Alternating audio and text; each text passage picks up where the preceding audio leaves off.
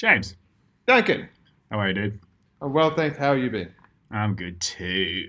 All right, today we're talking about the School of Life Emotional Identity. Um, we've put this blog post in the notes, but there's a series of questions which we'll go through. And one of the things I realized is that actually quite a few of the podcasts that James and I do are based on a series of questions. And in my opinion, they're kind of like group therapy. And this is a bit strange because I wouldn't normally catch up with James and talk about these questions. Um, but I also think they're fun. So I've decided that I must think group therapy is fun. And if you're like, hey, do you want to hang out with your mate and do group therapy? I'm like, sounds like the worst idea ever. um, but I'm like, no, no, maybe it's maybe it's a great idea. Well, I, I, I appreciate the sentiment first and foremost, um, with the idea of this being fun. So, uh, however, I would offer to put a lens on it similar to a framework we like to use all too often, which is so maybe this forum or podcasting is group therapy done well.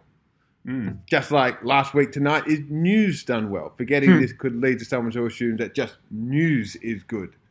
So, if there is a, uh, I guess, a, a, a, a, way for you with you want to engage group therapy in a fun and engaging and a delicious and nutritious way, Right. podcasting with a friend can be a good idea.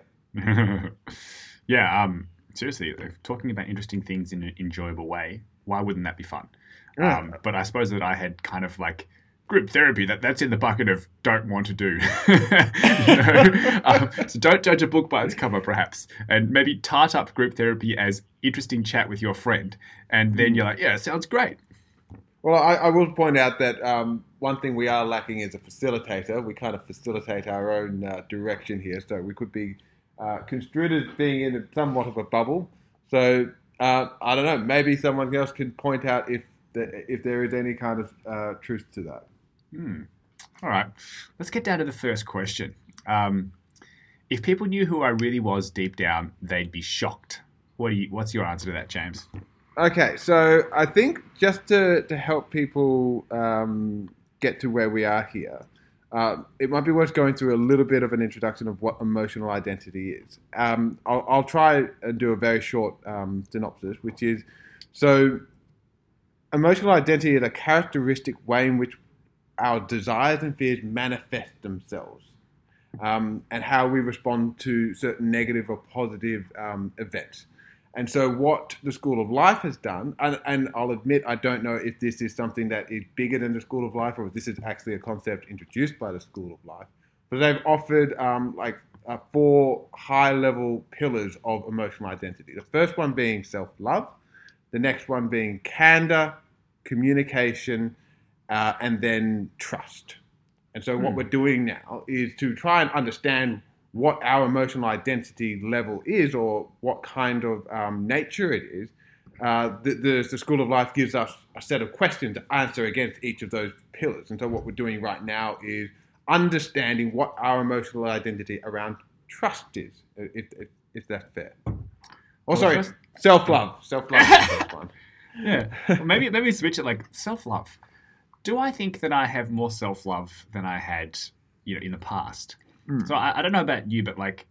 I think I was a relatively angsty teenager, and I had, you know, wa- wanting to fit. I, I don't know, like pretty standard stuff. You know, I want to have friends, and I want, you know, to be liked, etc. And so Mhm. I suppose um, there. Not that I didn't dislike myself, but I don't know if I loved myself. A sort of difference. Mm. but I think I slowly became more comfortable in my own skin. Yeah. And part of this was just like stopping caring. And maybe that's self love is stopping caring. Um, and so I don't know.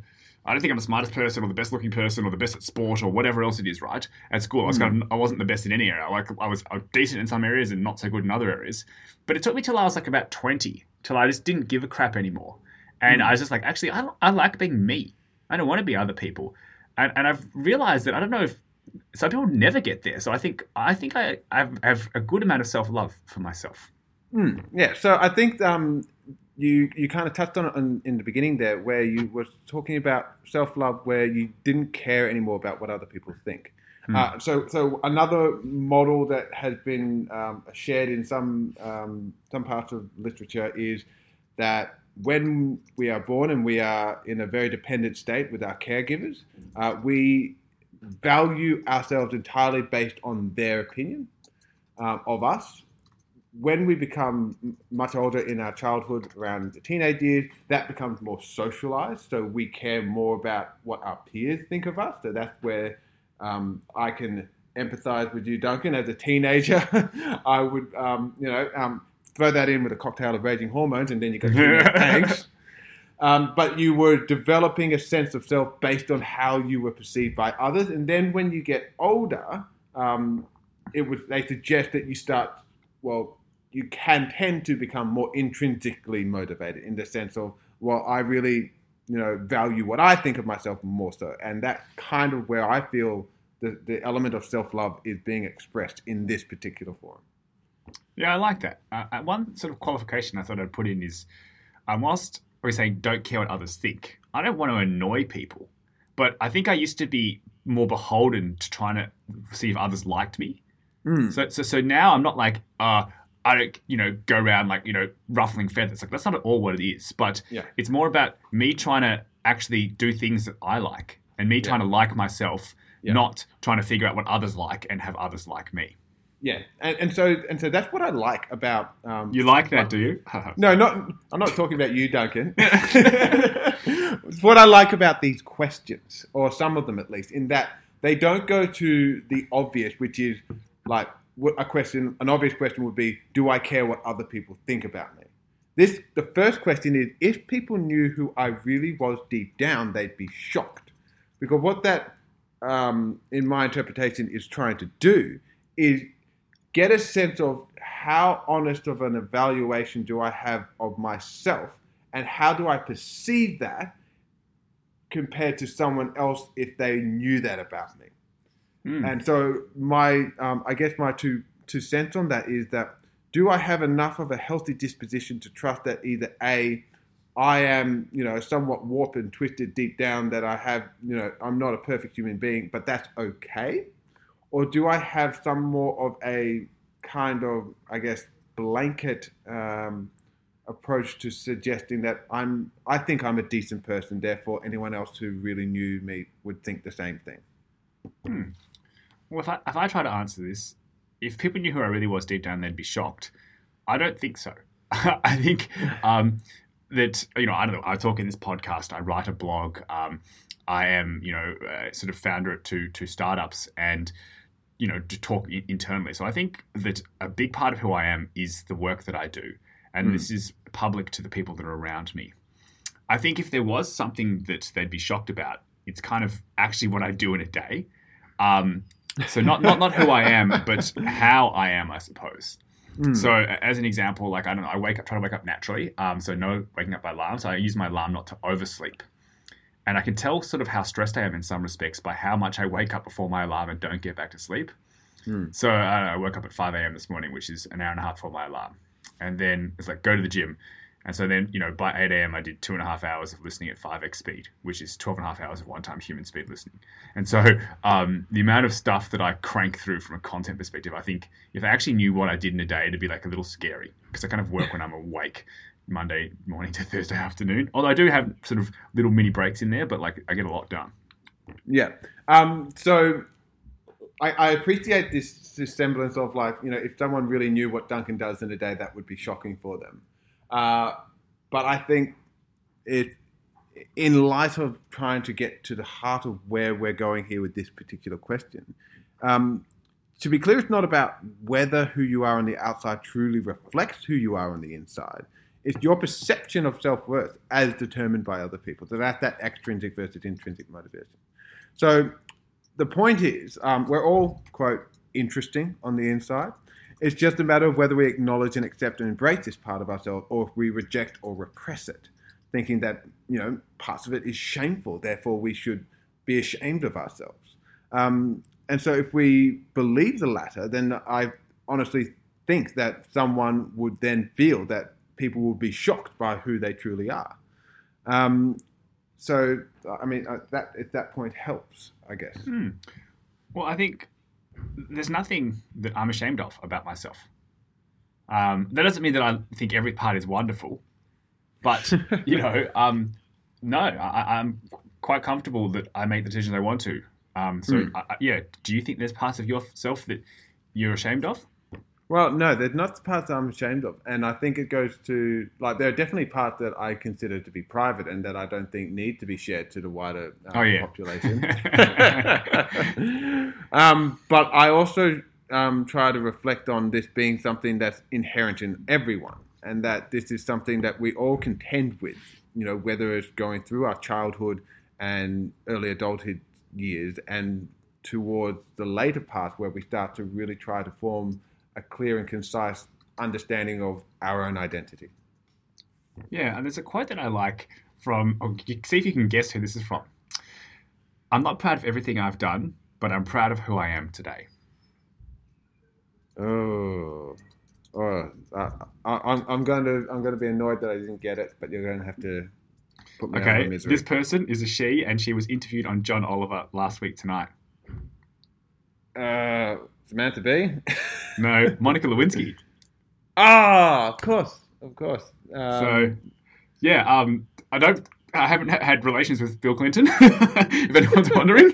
Um, uh, but Thanks you know, clarifying. honestly, like I, I do some things that, like, you know, I can not necessarily think is the smartest decisions, but um, you know, I, I, know, basically, I'm not proud of everything I've done, but I am proud of who I am. So, Hmm. yeah, all right, so let's um, expedite this to the next question. yeah. It can be embarrassing to ask where the bathroom is. So I'll, I'll be really interested to um, hear your side of this first, Duncan. Yeah, so James and I sort of read the question, write a couple of notes, and I wrote, WTF is this question? Why would this be embarrassing? Am I missing something? And then James's comment is great because I'm like, why would it be embarrassing to ask where the bathroom is? Like literally, like I, it was like totally like just I'm like, what, what the hell is this? All right, so um, to, to, to your point, Duncan, I'll try and walk you through my thinking. Hmm. Um, I found it very interesting, firstly, that you didn't quite comprehend this question um, because um, you related the, the sense of feeling disgusting as a biological phenomenon, um, where going to the toilet is about as biological as one can get. So there's a lot um, there's a lot of literature out there on how people, and particularly religious um, communities, are inherently ashamed of their quote private body parts, um, and that any normal biological function should be ostracized, or you know, like why why else do we have enclosed cubicles around our toilets? Um, so the way I understood this question is considering um, do we have as part of our emotional identity this story that there are parts of ourselves that are inherently dirty or disgusting or should be, um, I guess, cautioned off from the rest of uh, society? That's an interesting read. I suppose I sort of read it as like, okay, I'm at a restaurant. Am I embarrassed to ask where the bathroom is? Like, nope. I- I'm at a friend's house. Am I embarrassed to ask where the bathroom is? Nope. Um, but from, from, from I think what James is trying to say, um, do I think that I want to walk around naked? Hell no. You know, do I think that I want everyone else to walk around naked? Hell no. Um, and so That I takes it to the next level, but I get your point. yeah. So um, I don't know. Like, I'm not embarrassed about asking where the bathroom is. Do do I think that there's some parts of the human body that are I don't know. I think your word might be disgusting or something. I can't remember what it is. Like, Or, yeah, or dirt, yeah. for sure. um, and so, um, but that doesn't, to me, seem to relate to being embarrassed about asking where the bathroom is. Well, okay, so think of it another way. Like, um, taken to its absolute extreme, our um, persona on Facebook or, um, or, or Instagram is a constructed view of ourselves. We try to put out, like, i like in general, not everyone, but in general, people put their best put um, their, their best faces forward when they're um, expressing themselves online, right? Or on a dating site or something similar. Um, that, that's an extreme example, but just in normal day to day life, we kind of want to create this uh, this persona or this avatar where we can somewhat, um, I guess, have control over how we're perceived. And so by doing something like asking someone for the bathroom is an implicit reminder that, hey, I'm actually a normal biologically functioning meat sack and I have to go and do some, some biological things. Mm. right? And so now the, the veneer is broken, or that um, that facade that you have been trying to construct has to be breached in order for you to be able to get the directions that you so desire. Hmm. I thought I'd just pick up on one point from James that most people are trying to put forward a you know a rosy picture of themselves. I've actually honestly tried to do the opposite many times. So I, I, used to work at Google, um, and when you meet new people and you're out, like one of the first questions I'll ask is, "What do you do?" And then you're like Google, and then they're like, "Oh," and it comes across as a good thing, right? Um, and so one of a friend of mine and uh, we would go out. We had we had to pick what careers we had for each other, and we had to Mm. pretend that. And but I would also just like do stuff that I thought was fun. So I was kind of like, I want to see who this person is. Like I don't want to ask. So I would play a game like I'm not going to ask them what they do as a job because I Mm. think that this will bias me. But then if they ask, I'd say some things like, for instance, one is like, I got fired for underperformance, and then just see what they did. It's, it's kind of like a little social experiment, or pick some non-glamorous job. Um, now, I'm sorry that this, you know, so basically, like, I don't know, if you're like a dishwasher or something. Now, not, there could be great, you know, it's, it's not like necessarily seen as glamorous. Um, and so I'd, I'd say things like this just to see what would happen with people and see if they'd be like, nah, I'm Yeah. walking off. This person's crap.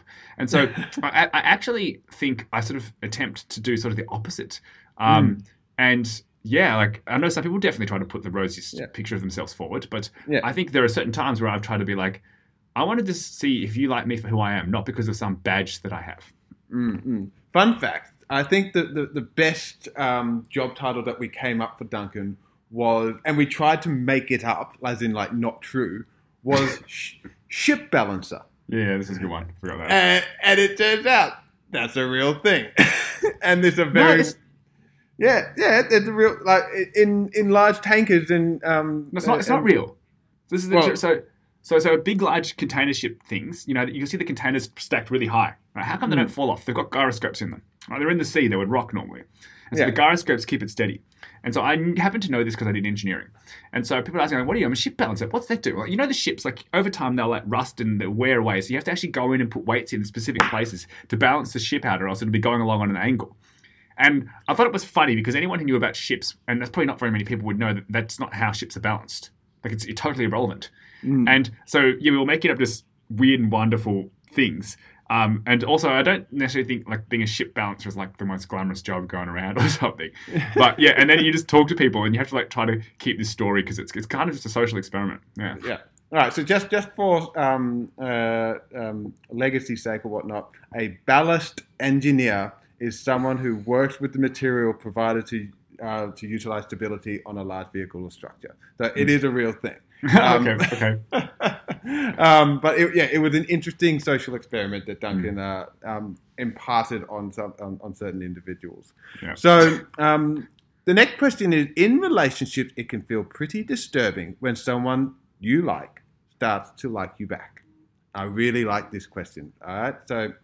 Um, so Duncan, have you ever felt this sensation, or does this actually resonate with you at all? So my initial response was like no, um, because isn't this the point of a relationship? Like mutually liking each other. Um, so wouldn't it feel disturbing if you liked someone and they didn't like you back? Not when they like you. Um, but I suppose the, the one disturbing thing that came to me is like um, the first time I was really in love. I won't use any names. Um, it wasn't, you know, of course we had some initial attraction, but like four or five months in, I remember being just like head over heels. Like I was like, what is this? Um, and I think I was like 19, and you know, there was like um, mega chemical infatuation going down. Um, and it was disturbing. Not that this person, oh, I think, liked me, um, but that I had reached this this plane of liking them where I was like worried that um, they wouldn't be around. You know, if, if they left me, that I'd be a wreck, right? Mm, Because because I so so initially me liking them and someone liking back, I'm like, nah, isn't that great? Not disturbing. The, Mm. the first thing to disturbing is like, well, okay, I like this person so much, and this was like four or five months in, that I was like, if they left, that would be disturbing. So not when they like me back, that you like someone, they like you, and then it might evaporate. Yeah. Um, I, I, I actually see the. I, I think. Uh, tell me if I'm um, getting this wrong, but um, the, the the semblance of the disturbance you feel when someone starts to like you back is that suddenly you kind of Disturbance in the feel force. is now you kind of feel like you have something to lose, or you know you you start Correct. having this attachment to this person, and you start having these feelings of like, wow, this is what someone liking me feels like. I really like this, but then suddenly, um, you know, survival mode Duncan kicks in. It's like, what, what happens if I lose this? Or so, um, I, yeah, I actually hadn't thought of it that way before. What about you, James? Do you feel disturbing when someone you like starts to like you back? Okay, so here's why I really like this question because it just so happens that um, I'm also reading another book at the moment um, by two incredibly renowned um, uh, uh, psycho- uh, therapists, Harville Hendrix uh, and um, and and and and. oh, hell, Come on, dude. uh, this is horrible. This is Oh, shocking. What's the cut name? me Spit it out. slack. Spit it out. right, so, so the book's called Getting the Love You Want. Yeah. And it goes to a very uh, detailed degree of understanding what is happening in our relationships with a particular reference to instances like this when somebody you like starts to like you back. So on a conscious level, it makes sense. Like you know, we go to great lengths to seek happiness. Well, why then should we be afraid to make you know um, of it to um, being make sense of it? So Sorry. Alright. your, your gargling sentence is so good. Okay, I, I think so- I think a supportive friend. Support, keep- keep going, James. Okay, so if you uh, if you will give me some a, a little bit of uh, leeway to try and break down my thinking, Do it. So what their contention is Yeah. is that this actually goes back to our early childhood. And so when we were young children, we we had boundless energy and like you know in, in intense joy. And what they found was that a lot of our pleasures were curtailed by our caregivers, so that it would be you know safe and enable us to conform to social norms. Like they tell us, don't yell, don't run, don't jump on the couch, be careful, you're making too much noise. So our fun was being cut short because it threatened the repressed state of our caregiver. This is what they're laying out.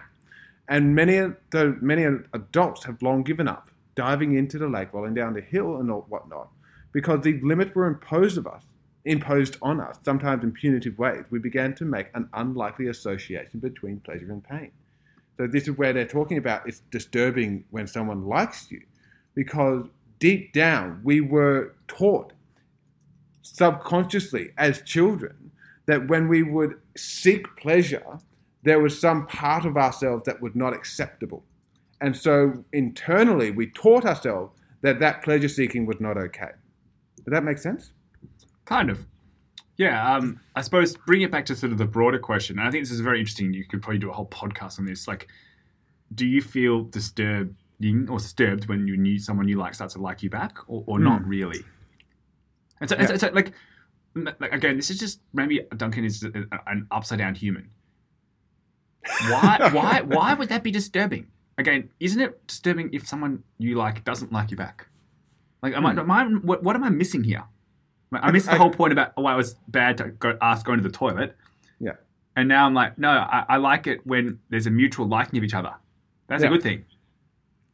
So, um, if I can help try and um, bridge the gap, there are two yous. There are two Duncans. Like, as hard as that is to believe, we get, we've got enough Duncans in the world. One is enough. no, no, no One more. is enough.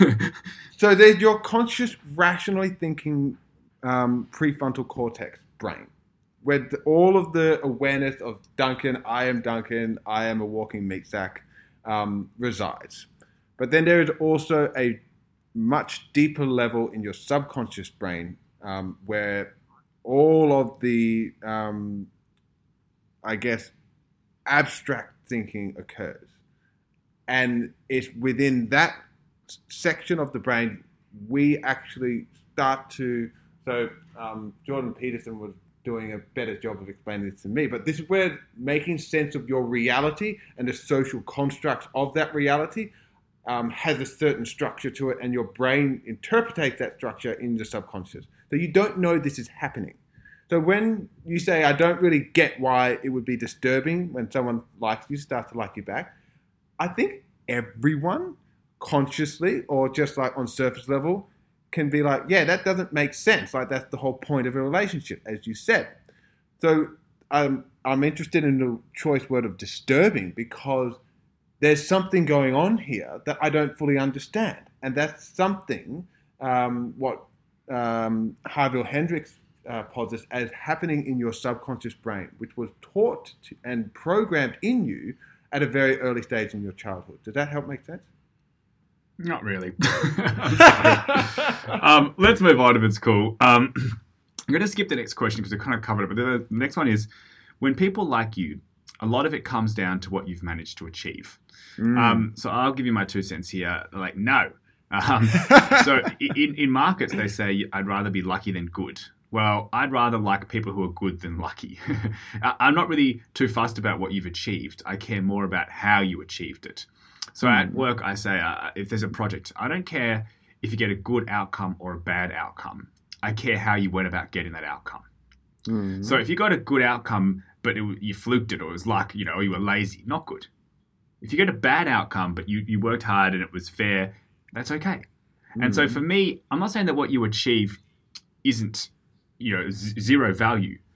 But Mm. what if you went about it in a morally, you know, unfit fashion? And you were like, you know, stabbing people in the back, or you know, you got you got lots of money, and you know, but you did it badly or something. And so stabby. for me, um, yeah, no, um, I, I when I when we come in, I get to know who the person is, and Right. part of what they achieved is that, but it's not that, you know, so and so built something and so and so else built something, and therefore they are equal. Like, no, they could be totally opposite. One person Mm. is someone who I could have a massive amount of time from and really like, and the other could be someone who I de- you know detest. Yeah, yeah. So, um, so to me, this is again a test on how you view your own worth in relation to others. So, if you believe people only like you because of what you've achieved, it could be argued that you have a low sense uh, of self worth, in that people would only like or accept you based on what you can do for them or for society, not on who you are as a person. So, this is where I feel, Duncan, you kind of have distinguished between what you've achieved and how you set out to achieve it. So, you know, the results don't matter. It's what have you put in place to try and achieve a desired outcome, and that would be your um, uh, your model for assessing someone's character. Would that be fair? Yeah, I suppose that's a better way of looking at it. I'm much more interested in your character than I am interested in what you've achieved. Now, Mm. part of what you've achieved is part of what your character will be. But to me, you're measuring the outputs as opposed to, and that's not who somebody is, in my opinion. So, I'm, my character, or sorry, outputs or, or your achievement is not the thing that's important. It's their character, which is how they go about things, what do they Yeah. do, etc., Yeah. etc. Yeah. So, and I think this is also important um, that you localize it to you because there's definitely a lot of people liking people only because of what they've achieved in the world. I would posit that I like Elon Musk predominantly because of what he's achieved in the world. I don't know him personally, so I have no other vector to base my judgment of him off. It's, it's when you look at who do I have within my personal relationship sphere um, and what is the basis for that relationship? Are they really are they really there for you know more sycophantic reasons that you know they want to leech off my success? And if I truly believe that, then I don't believe that they actually like me for who I am. And I think this is actually um, can be a problem for people who have a lot of success. How do you know whether people really like you for who you are, for your character or for your more material success? I think that the example of Elon Musk is really good. Now, I would like to meet you, Elon Musk, if you somehow happen to be listening to this. So anything I say should hopefully count towards me, hopefully getting a chance to meet you. Um, look, what he has accomplished is incredible. Um, I think in terms of helping humanity, it's arguable that he's accomplished more than any other human ever. Um, and however, I think that he's kind of one of those love him or hate him type people if you are working for him. Mm. And I think that, for instance, some people at Tesla, he might be the reason that they work there and will never leave. And some people, he might be the p- reason they quit and will never come back. so he's, he's like a di- you know dichotomy. And so it's not just what is achieved. Um, I think that's a, that's a good example um, of someone who, you know, it's the character as well. Now I respected it. I don't know uh, how you couldn't. Personally, I would, you know, definitely be interested in working for him. Um, I'm not going to quit what I'm doing now, but you know, I, I definitely see how he could be, however, a very much acquired taste. Yeah, Yeah, no, I, I- completely agree. So, summing all of that up, I think um, my self assessment on self love, I will say, is healthy. I haven't done the math or anything on that, but like, um, so uh, we're halfway through, and we're we've only Not done halfway. We're quarter. I'm halfway through the time, and we've done. Yeah, yeah, thank you, Yeah. thank you for catching up with Sorry, me, sorry. Duncan. um, so the next one is candor. yeah. So Cool. question one: People tend to think too much. Duncan, what do you think about that? well, I sort of think it depends. We've said this, what type of thinking you do. Mm. so my two cents is people tend to do too much of the wrong thinking and not enough of the right thinking. Mm. And so if they are, you know, in not, you know, self-love, right?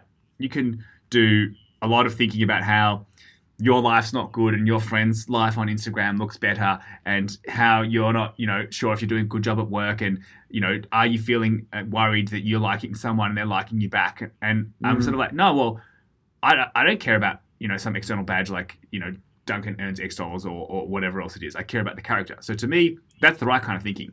You know, I'm, I'm happy if somebody I like likes me back. But that's good thinking. I think actually, you know, being disturbed about that is disturbing. um, so all else equal, um, yeah, I think people do the, too much of the wrong thinking as opposed to the right thinking. But some people do some good, some bad. And if I look back on Duncan ten years ago, it was probably more wrong thinking than good thinking, and I hope now more good thinking than bad thinking. um, I, I, I like your thinking. Respect. um, and I think it it definitely plays into that. Well, quantity not really the the issue here; it's the quality, or arguably it could be the quality. And um, to quote the the great First Lady Eleanor Roosevelt, "Small minds discuss people, average minds discuss events, great minds discuss ideas." So I That is think this, epic. I- I've never heard that. All right, well there you go. oh my Um, god, small minds. I'm writing this down. Keep go. Yeah, go. Yeah. Yeah, you- Duncan, you can pick it up in the recording after the Yeah. so, um, playing into that um, that model, it feeds off your initial uh, premise that you know we need to be doing more of the right kind of well, not the right. I don't want to say right and wrong, but more of the kind of thinking where we focus on ideas, not on what people are doing in their own lives or in how they're interacting with each other. If that makes sense. Mm, totally. Um, one other thing, so we're talking about quality. I think quantity does matter. It's, it's both as well. And so I sort of think of it two ways consumption versus creation. And I think that a lot of people, I've got two minutes as I'm waiting for my coffee, pull my phone out, get on Instagram. So it's like, you know, must be feeding mind. Because if I am not feeding mind, then my thinking goes off and I have Mm. anxiety, you know, depression, worries, you know, whatever else it is. and so the Yeah. way to block that out is to use some Panadol, Instagram, Netflix, you know, etc. Right? And Yeah. so I think um, that when I, Yeah, again, like I was 20, I had more, lots of time and there wasn't, you know, smartphones back then, 15 years ago. And so I would get bored, but then, you know, that was filled with like TV or something, right? Mm. um, and so now I try to make a lot of time for creation, not just consumption. So, for instance, Mm. Yeah. Sunday, no consumption, no, no, no, no reading, no watching stuff, no speaking to people, and it's just thinking and writing. Um, it is your unplanned plan. Plan unplanned. no, no, that's Saturday. If you want- but but but anyways, um, I think you need to spend time thinking, and a lot of people don't actually, because consuming Yeah. isn't thinking. But Yeah. then when they do, they're not necessarily doing the right kind of thinking. And so I try to make conscious space every day for thinking time. And some people's jobs is like I don't you know each to their own, but like it's actually doing something as opposed to thinking. It's kind of like the lights are on, nobody's home. And Mm. Yeah. so yeah, um, I love thinking time. If you're not thinking, you're not creating. You, to create thought, you have to think. Yeah, And, and most people aren't thinking, in my opinion. in that particular way, I would um, I Yeah, would yeah. agree. I would agree with that. My challenge here is reflecting on how does this equate to my own personal level of candor. So you know, in terms of being honest with myself, um, which is what uh, you know, the School of Life posits your level of candor relates to. I cannot square with how whether I think others think too little or much is related. So I guess if I think others think too much, then I think less of myself, but that's not necessarily an honest evaluation. It might simply be that I just don't think highly of myself, which would be self love. So conversely, it could be it's my judgment of others. Do I judge others to be overthinkers? honestly, I can't think of a time where I've judged people to a degree at which they think. So um, instead, it might not be a personal but more a sociological, social political question in the sense that, yet, I do think people as a population um, think too much, or in a sense, I would say definitely not. And so it's not whether you are engaged um, or when or how much. It's it's about whether you are thinking on the right thing, whether you are spending time for diffusive thinking, for example. Hmm. I'll, I'll give you my summary. I think all else equal, the average human has more consumption that, versus creation than they should. So they should have more thinking versus consuming. Mm. And that when they think, it's more negative sum versus positive sum. Mm. So I've systemically shifted my life to try to make more and more time of creational thought. And, you know, they say there are two wolves in the head the good wolf and the bad wolf. Which wolf wins? The wolf you feed the most. So when you've got Ooh. some time to think, don't sit there and like, let's feed the bad wolf.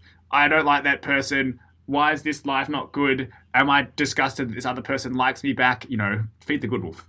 Yeah, yeah, agree. Okay, so next question. Well, it's not so much a question, but a statement.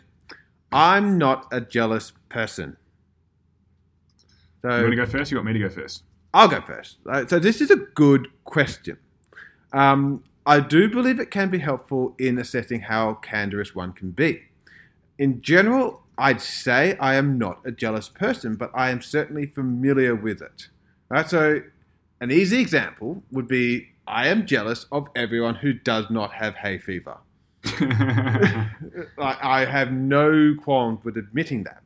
Um, but I can also say I've observed pangs of jealousness shoot up when I see others, when I've seen other people living out success or um, succeeding where I've struggled, or more simply, those enjoying the trappings of a successful life. Like, you know, the brain goes, oh, I want that house, I want that car, I want that holiday. Um, so, yeah, I think how honest with yourself can you be? Like, are you familiar with the feeling of jealousy? And how much does that play into whether or not you think you're a jealous person? Yeah, um, so I wasn't cool at school, and I, I, I, thought all else equal, it would be better to be cool than not cool, right?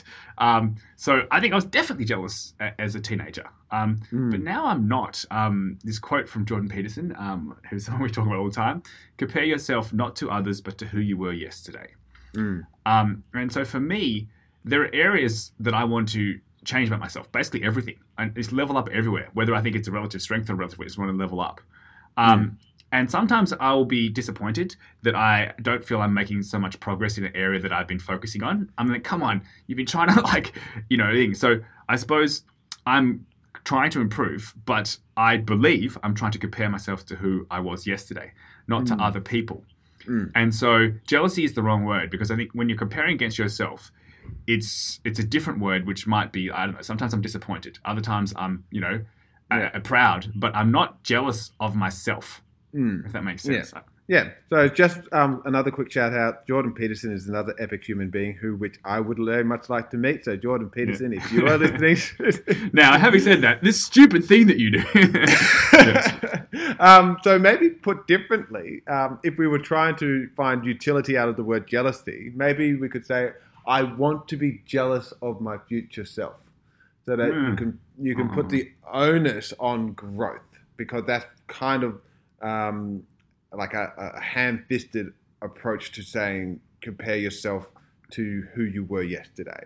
Um, and I think that's a really good perspective to have.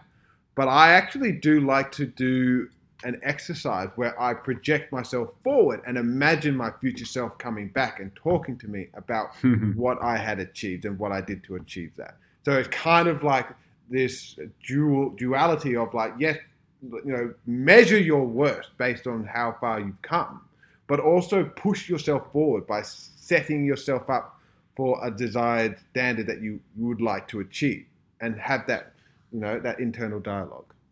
Mm. Okay. Let's move on to the next question, hey? I am basically very sane. um, so I, I, one of the things says like, you know, a decision is logic times emotion.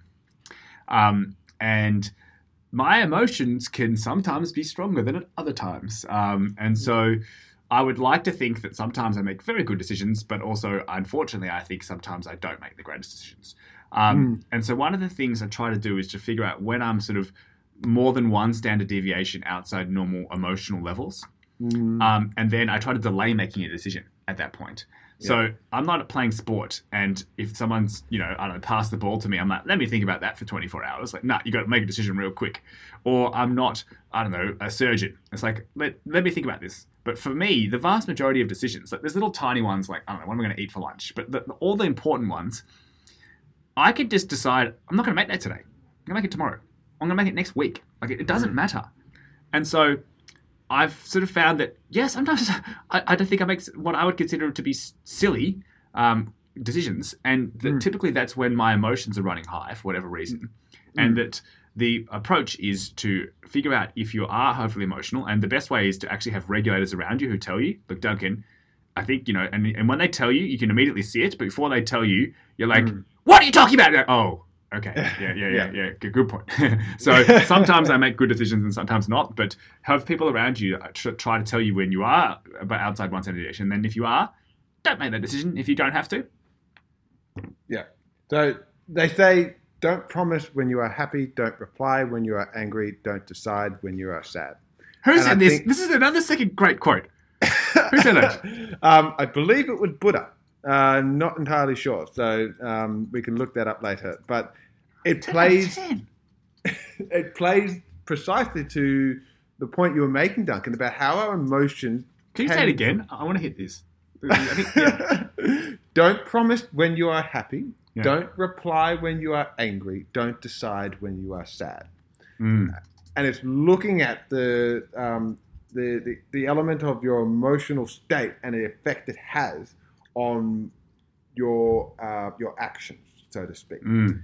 Um, and I think that can like sit itself on this spectrum of what we would consider to be, you know, sane or otherwise, or sane or insane, if that makes sense. Mm. Yeah. Um, so I suppose what you're sort of saying is the same as me, which is that sometimes you make good decisions and sometimes you make bad decisions. Is, is that a fair thing? Well, so um, I, I want to you know respond to that first, but the, um, the, the, what I also would like to say is, you know, first of all, I believe we're all insane. It's just a matter of degree. um, I, for one, uh, consider myself a stable genius. I am a very stable genius. I love that he's like up there saying that. Oh god. Yeah. So, so the more I learn about subjectivity um, and things like cognitive biases, the more I believe um, that there is no such thing as a single worldview, um, or you know this thing about objective truth, um, and that our best guard against insanity is by absorbing as many views as possible, but kind of like what you were talking about, Duncan, by having these reference points. Mm. Um, so, but it's, it's, it's, it's, especially important to have competing or seemingly contradictory ones as well, Mm, mm. right? Totally. So, Um, uh, one, yeah. one more point, if I may. Um, going back to the original question, do I consider myself, quote, sane? Well, here's where it gets interesting. If I'm truly honest with myself, yes, I do think I am sane. Yet I'm fully aware that this is not the conventional sense that's considered for a healthy disposition, right? So, this is also another interesting phenomena that in that our tendency is to mark ourselves, regardless of the impression it gives, it, as long as we know it's in our best interest, right? So, for example, giving charitably has been shown to increase happiness. Knowing this fact, can one ever truly be charitable when they know that that act will, as a consequence, be in their own best interest? So, here, what's in my best interest is to think, no, I'm not saying because I intellectually understand a lot of reasons why the human mind is not entirely rational. So, here's the kicker I think a healthy mind has to think of itself as sane. In other words, it has to be able to trust its own worldview that what it- perceives is based on some form of reality, that the mind can reliably interact with the world around it. So while I do accept the notion that those who think themselves insane or going insane are actually not because it requires a rational mind to observe that fact, I, however, believe that is in fact an infallible question um, to ask, you know, whether I think I'm sane, because it's similar to "Are you asleep?" A sleeping person can never truly answer that, truthfully answer that question, for they would need to be awake to do so. At the same time, an insane person cannot truthfully say they are insane because it, re- it would require a sane mind to make that distinction. Sorry, that was my ramble. Maybe put it this way. I think that I'm sane in that I recognize that I do insane things. Only an insane person would say they don't do insane things. Mm. So basically, to be sane, you must recognize that you are insane at times. Correct. Yeah. Yep. I, I, I think that's a fair um, character. Two minutes of James, 20 seconds of Duncan. There we go. Talking about sane. okay, um, let's jump to the next question, which is I don't mind feedback in theory, but most of what I've received has been really quite off the mark. Uh, I'll ask this I love feedback. And that initially I'll feel it's off the mark. And then after 24 hours of digesting, I'll be like, that is some seriously insightful stuff. I cannot believe I didn't see that earlier. And then Yeah. it'll like percolate through the system for the next couple of weeks. And then you'll just be like, sometimes like, oh my God, how, how could I have not seen this before? Yeah. Like, this is a level of uh, navel gazing that is of the highest order. And only an insane person would not have been able to see this. So, Yeah. Feedback is a gift. There's always some Yeah. truth in it, even if it's just about that person telling you. So you're, it's actually te- them telling you something about them. Yeah. So yes, feedback, you know, is always some truth, but there's probably Yeah. always some untruth. Yeah. So I I, re- um, I appreciate the the extra dimension you've added to this, which is your response to it over time. Mm. Because my honest um, impression of having given you feedback in the past, Duncan, is that you have responded in similar vein to this particular statement. Um, but I have two, and I think um, you know, with a human population sample of two, that there's something to be um, to be observed here. In that, um, you know, we have this thing called an ego. Uh, part of its purpose is to protect our minds against ourselves. Where there is a natural response or a natural inclination to say, like, well, someone's just given me some feedback about how I have not interacted with the world in a suitable way. Therefore, I think they're wrong because I, you know, all I know is my own existence and therefore it's justified. Um, so I like how you talk about that. Well, I do get that initial feeling first, but then I sit on it. And over time, as it's absorbed, I start to see where the, you know, the, the, the inflection point is for me to take on a new insight. So I really appreciate that, uh, that nugget of wisdom, Duncan. Yeah, if I look back, I think I've been able to find at least one major blind spot each year of my life Mm. that, in hindsight or after the fact, is stunningly obvious. But at the time that it was you know, alerted to me, was what are you talking about?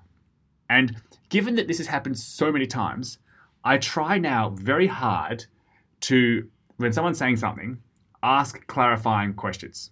Mm. Do not try to respond. Just try to understand what they're saying. Yeah. Then let your ego stop in defense mode and then let it try to like start to process.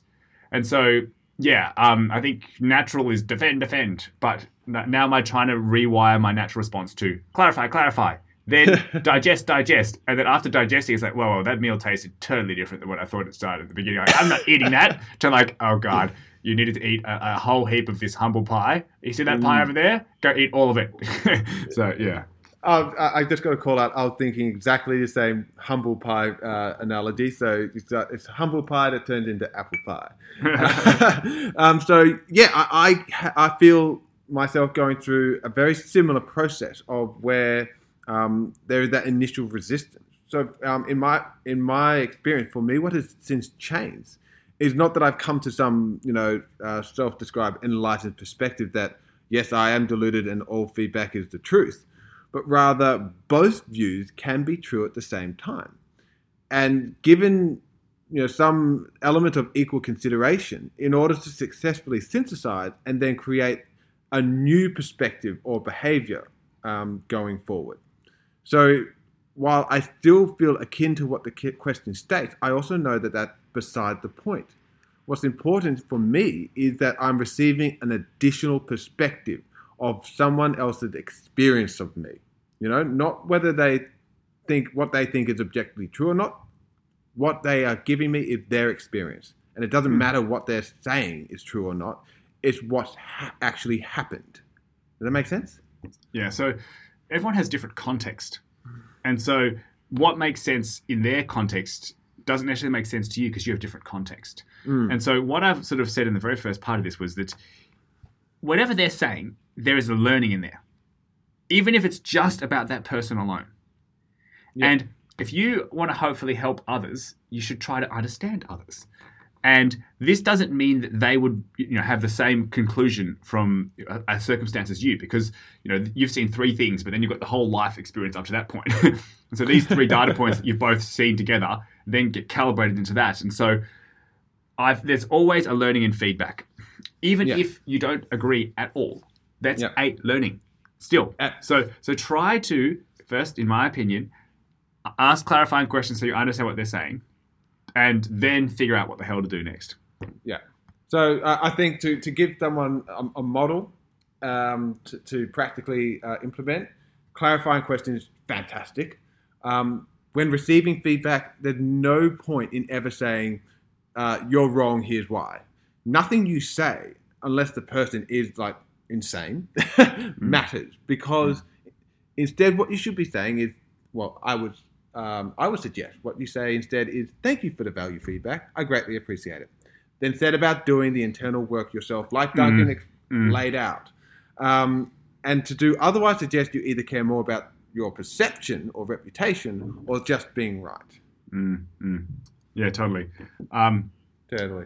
you, you I think everyone wants to grow, right? Um, and Well, so grow is not change with a positive spin, and I don't know, change is grow with a negative spin. Um, now you can find things yourself. You definitely can. Um, you can find things from like I don't know, reading a book, but you can also find things from others letting you know about them. Um, so I think you want to have as many people helping you to grow as possible. Um, and if you don't sort of thank them, so step one, thank you for the feedback. I appreciate it. Just you know, step two, clarify. I just want to make sure I understand what you're saying. Blah blah blah. Then I think, okay, cool. Is it right if I digest this for a little bit and then I journal, and then I, that'll be the thing I'll be journaling about that day. And what I find is you just unpack it, and it's like this little one seed then sprouts into a giant oak tree, and then you go back and speak to that person. You're like, whoa, this is cool. Yeah, yeah. Uh, uh, I completely agree. So, uh, last question for Candor. There's- probably last question for the day because it's almost an hour Yeah. again. we all got almost halfway through. Almost. We, um, I think we've um, reverted in our ability to keep things uh, squarely time boxed within an hour. But on we mo- on we go. Uh, there is far too much psychobabble around these days. So I think for the purpose of addressing this, I had to Google psychobabble. Therefore, there's not enough because you don't know what it is.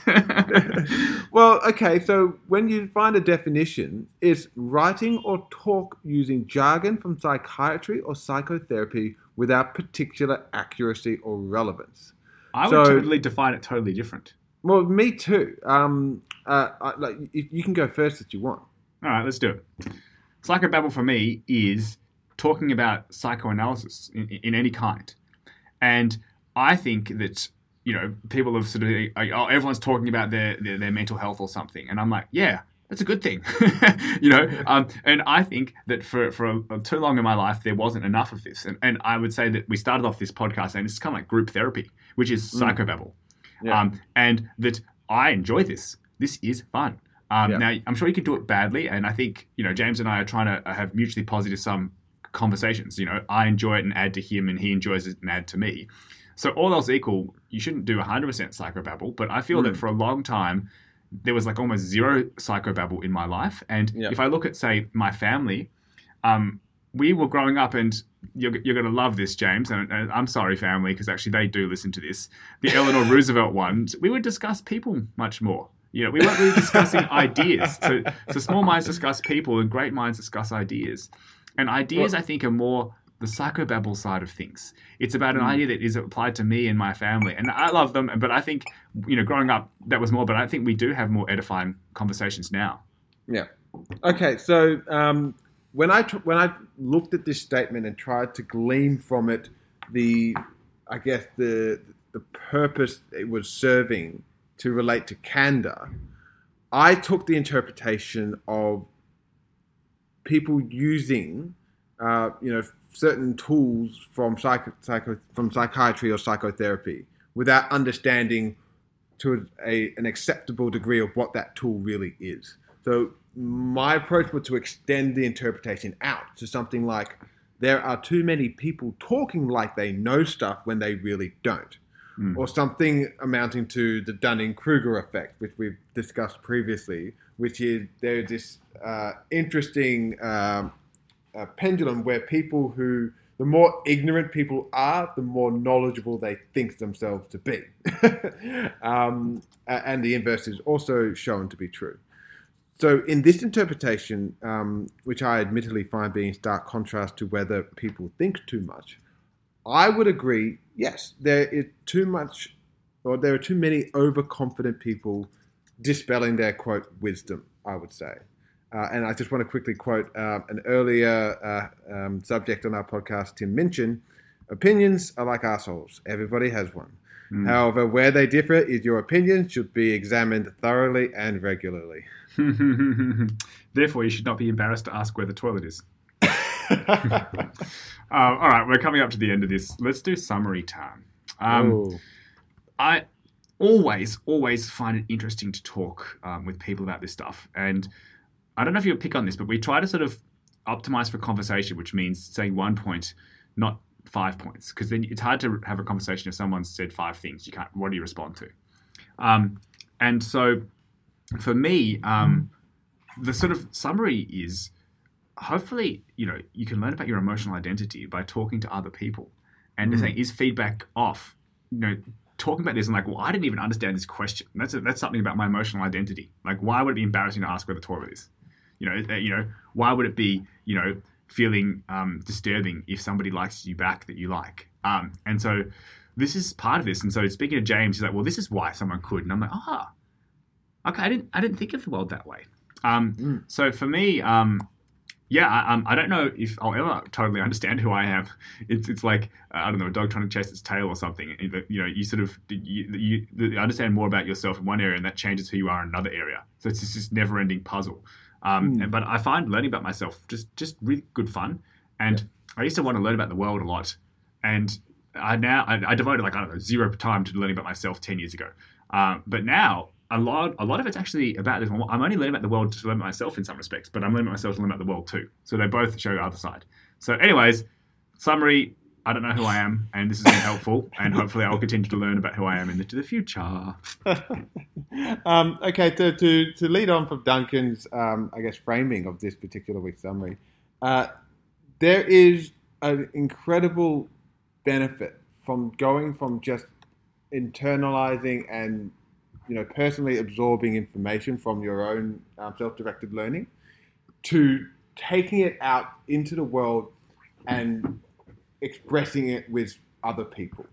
And that's where I feel like um, the, the, the, the, exponential gain between me doing something as rudimentary as reading this article on emotional identity uh, from the School of Life and then thinking about it, writing out my responses, and then thrashing that out with Duncan on on a particular forum like this, I, I feel is an entirely step change experience in my exploration of how I understand uh, or perceive certain things.